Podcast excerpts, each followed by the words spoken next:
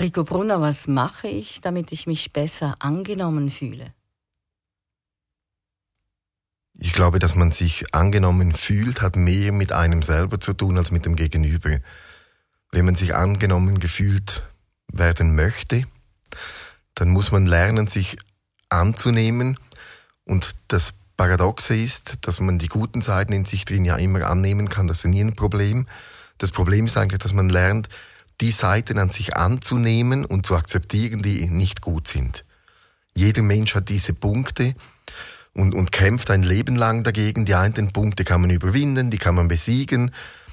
Paradoxerweise, wenn gewisse Punkte wegfallen, kommen neue dazu oder werden neue sichtbar. ich glaube, es geht darum, mit sich selber in eine Toleranz zu kommen, ohne äh, es auf eine Art zu akzeptieren, indem dass man sagt, okay, ich habe es akzeptiert, jetzt muss ich es auch nicht ändern, aber es geht darum zu sagen, ich akzeptiere es und ich ändere es in dem Rhythmus, wo ich es ändern kann, ohne dass ich mich unter Druck setze, unter Stress setze oder dass ich mich selber fertig mache. Was sind denn so aus deiner Erfahrung häufige Gründe, warum Menschen sich nicht annehmen können? Einer der häufigsten Gründe ist eigentlich innere Unsicherheit. Wenn man innerlich unsicher ist, dann hinterfragt man sich ständig, man analysiert sich die ganze Zeit und etwas ganz Spannendes ist, man beginnt Situationen übersteigert wahrzunehmen, man nimmt sie intensiver wahr und beginnt dann eigentlich fast ein wenig zu dramatisieren. Ich mache ein Beispiel. Wenn ich mit einem Freund weggehe und mit dem äh, einen Abend lang spreche, dann kann es sein, dass er ein Abend abwesend ist, dass er vielleicht nicht auf meine Fragen eingeht, dass wir einen komischen, schrägen Abend haben. Und jetzt kann ich natürlich nach Hause gehen und denken, der mag mich nicht mehr, was habe ich falsch gemacht, äh, ich muss jetzt das mit ihm ansprechen und schauen, wo das Problem liegt. Oder ich kann nach Hause gehen und sagen, okay, der hat jetzt ein wenig Stress, äh, gewisse Dinge sind ihm zu viel oder er hat einfach einen schrägen Abend ich beobachte jetzt mal, wie sich's entwickelt.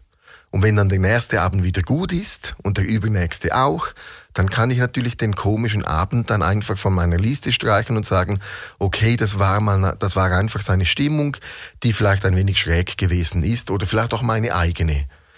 Und ich glaube, wichtig ist, dass man beginnt nicht alles, was sich nicht optimal anfühlt, zu hinterfragen, sondern nur, wenn es sich wirklich regelmäßig wiederholt. Das klingt jetzt so einfach, ist es in Realität, aber für viele Menschen nicht. Erfahrungsgemäß ist es für die Menschen nicht einfach, die wirklich zu viele Dinge hinterfragen, wobei ja etwas zu hinterfragen etwas Gutes ist. Aber ich mache mal so ein übersteigertes Beispiel, das ist so wie jemand, der, der geht mit jemandem was essen und, und der andere ist vielleicht in Gedanken versunken und dann denkt man gerade, ah, ich langweile den. Und dann beginnt er zum Schluss noch zu gähnen und dann sagt man, ich hab's gewusst, ich habe ihn gelangweilt und man beginnt dann nicht zu differenzieren, indem dass man sagt, okay, vielleicht hat, ist er einfach müde oder ist gedanklich abgelenkt, sondern man bezieht alles, was passiert, auf sich selber.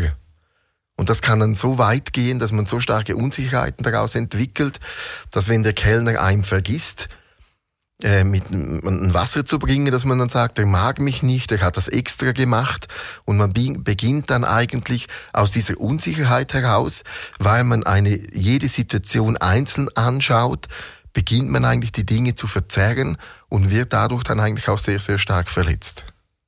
Wie kann man da rausfinden? Also was ich jemandem empfehlen würde, wäre, dass man einfach versucht, mal einen Monat lang alles zu bagatellisieren. Einfach pauschal. Dass man sagt, okay, das hat nichts mit, mit, mit mir zu tun, das ist mir jetzt mal egal. Einfach einen Monat, um eine Entlastung zu bringen. Und dann nach dem Monat mal zu schauen, wie es geht. Ich glaube, das ist etwas, was man ausprobieren muss, wenn man aus diesem Kreislauf herauskommen will, wenn man ausbrechen will, dass man lernen muss zu bagatellisieren, dass man lernen muss, vielleicht auch sich selber auf eine gewisse Art weniger wichtig zu nehmen, dass man zum Beispiel auch sagt, ja, vielleicht habe ich jetzt heute Abend über etwas Langweiliges gesprochen, und das ist ja nichts Schlimmes, und dann ist es auch normal, dass das Gegenüber sich vielleicht ein wenig gelangweilt hat. Und dass man das dann nicht persönlich nimmt und, und dann, ich sage mal, so eine übersteigerte Geschichte daraus macht, sondern dass man dann versucht zu sagen, okay, das war, der Abend war jetzt vielleicht nicht so gut und das ist auch gut so. Und wenn jemand eine übersteigerte Geschichte daraus macht, dann hat das immer mit Unsicherheiten zu tun, mit Überforderung und eigentlich könnte man fast sagen, wenn ich so ein Bild kreieren möchte, das ist so wie ein kleines Kind, das die Aufmerksamkeit nicht bekommt, das beginnt zu weinen, zu schreien und sagt, warum siehst du mich nicht? Und weil es ein Kind ist, merkt es nicht, dass eigentlich das Elternteil mit etwas anderem beschäftigt ist und es sich gar nicht bewusst ist, dass es das Kind nicht sieht. Das geht ja dann auch in die Richtung, es gibt den Satz dort hin, wo meine Gedanken gehen, geht meine Energie hin. Also häufig ist man dann in diesen Gedankenkreisen und kommt da nicht mehr raus. Hast du da auch eine Empfehlung, wie man das unterbrechen kann? Also unterbrechen kann man immer etwas, indem man eine Wahrnehmungsverlagerung macht. Also ich mache ein Beispiel, wenn ich einen rosaroten Elefanten denke, dann kann ich nicht an einen rosaroten Elefanten denken. Aber wenn ich mir jetzt ein blaues Zebra vorstelle, dann funktioniert das. Und so ist es eigentlich auch mit der Realität. Wenn ich jetzt immer daran denke, warum hat mich mein Kollege jetzt heute Abend zu wenig beachtet oder, oder, oder nicht gesehen, dass man dann sagt, okay, das ist in Ordnung und äh, was mache ich das nächste Mal mit ihm? Genau, ah, da, da, ich kenne da ein cooles Lokal, da können wir hingehen, da können wir super quatschen und danach gehen wir vielleicht noch ins Theater oder ins Kino dass man sich eigentlich auf andere Dinge fokussiert, als auf das, was einem verletzt hat, was einem überfordert, dass dann passieren zwei Dinge. Die Verletzung, die Überforderung, die kann sich beruhigen. Das gibt einem wieder Stabilität, das gibt einem wieder inneren Halt. Und weil man das nächste überlegt oder etwas ganz anderes überlegt, dass man dann beginnt auch wieder eine neue Perspektive zu bekommen. Wenn man jetzt merkt nach so einer Begegnung, das hat mich verletzt, äh, ich nehme das jetzt trotz allem sehr persönlich. Ich merke, ich reg mich auf, habe dann vielleicht ein Telefonat äh, mit meinem Freund oder meiner Freundin und merke, ich bin immer noch extrem aufgeladen und es kommt nicht gut. Was kann ich da machen? Also da gibt es etwas, was sicher hilft, was man aber nicht in jeder Situation machen kann. Ich würde da empfehlen, 20 Liegestütze zu machen oder 20 Mal am Boden hinzulegen und aufzustehen, aufzugumpen, wieder hinzulegen oder kurz eine Runde zu joggen, weil das extrem die Aufmerksamkeit verlagert. Was man, wenn man in einer so extremen Situation drin ist, nicht funktioniert, wenn man sich ablenken will, weil man auch emotional sehr aufgewühlt ist. Also da geht es darum, vielleicht eine stärkere Ablenkung zu machen oder ein Buch zu lesen, was einem wichtig ist. Und dann muss man sich vielleicht die ersten fünf Minuten zwingen, dieses Buch zu lesen, bis man dann wieder in einem anderen Flow drin ist. Das Prinzip ist eigentlich dasselbe. Ich glaube, wenn man mehr Übung hat darin, dann gelingt es einem auch besser, wenn man vielleicht einmal in einer starken Situation drin ist. Und jetzt geht es nicht darum, dass man das mit dem Leben die ganze Zeit macht, sondern dass man es nur so lange macht, bis man sich erholen kann, bis man wieder objektiv ist, bis man aus dem Stress, aus der Überforderung heraus ist und dann kann man aus der Ruhe, aus der Stärke heraus natürlich dann diese Situation auch klären.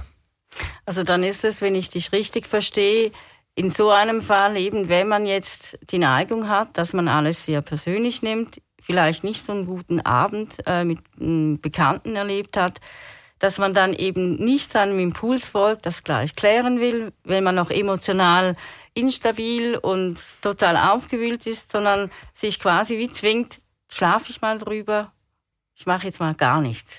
Genau, damit man da nicht auch in eine äh, Situation hineinkommt, die man im Nachhinein bereut. Also es gibt eigentlich so in, in der Kommunikation, in der Begegnung, im Konfliktmanagement gibt es aus meiner Sicht und Erfahrung so eine Grundregel, wenn man innerlich aufgewühlt ist, sollte man eher nicht kommunizieren, weil das dann eine Dynamik annehmen kann, die man im Nachhinein eigentlich dann nicht gewollt hat. Also dass man dann, um aufs Ursprungsthema, wie fühle ich mich besser angenommen, eigentlich mit so Situationen, in denen man lernt, eben das ein bisschen leichter zu nehmen, nicht alles zu dramatisieren gleich, auch die Möglichkeit erhält, dann eben positive Erfahrungen zu machen. Genau, und dass man aber auch sich selber akzeptiert, sich selber angenommen fühlt, und zwar nicht vom anderen, sondern von sich selber, und dann lernt mit Situationen, wo man sich eben nicht angenommen fühlt, umzugehen, indem dass man zuerst zulässt, dass diese Situation sich abkühlen kann. Und dann klappt's aus meiner Erfahrung auch mit ein wenig Übung.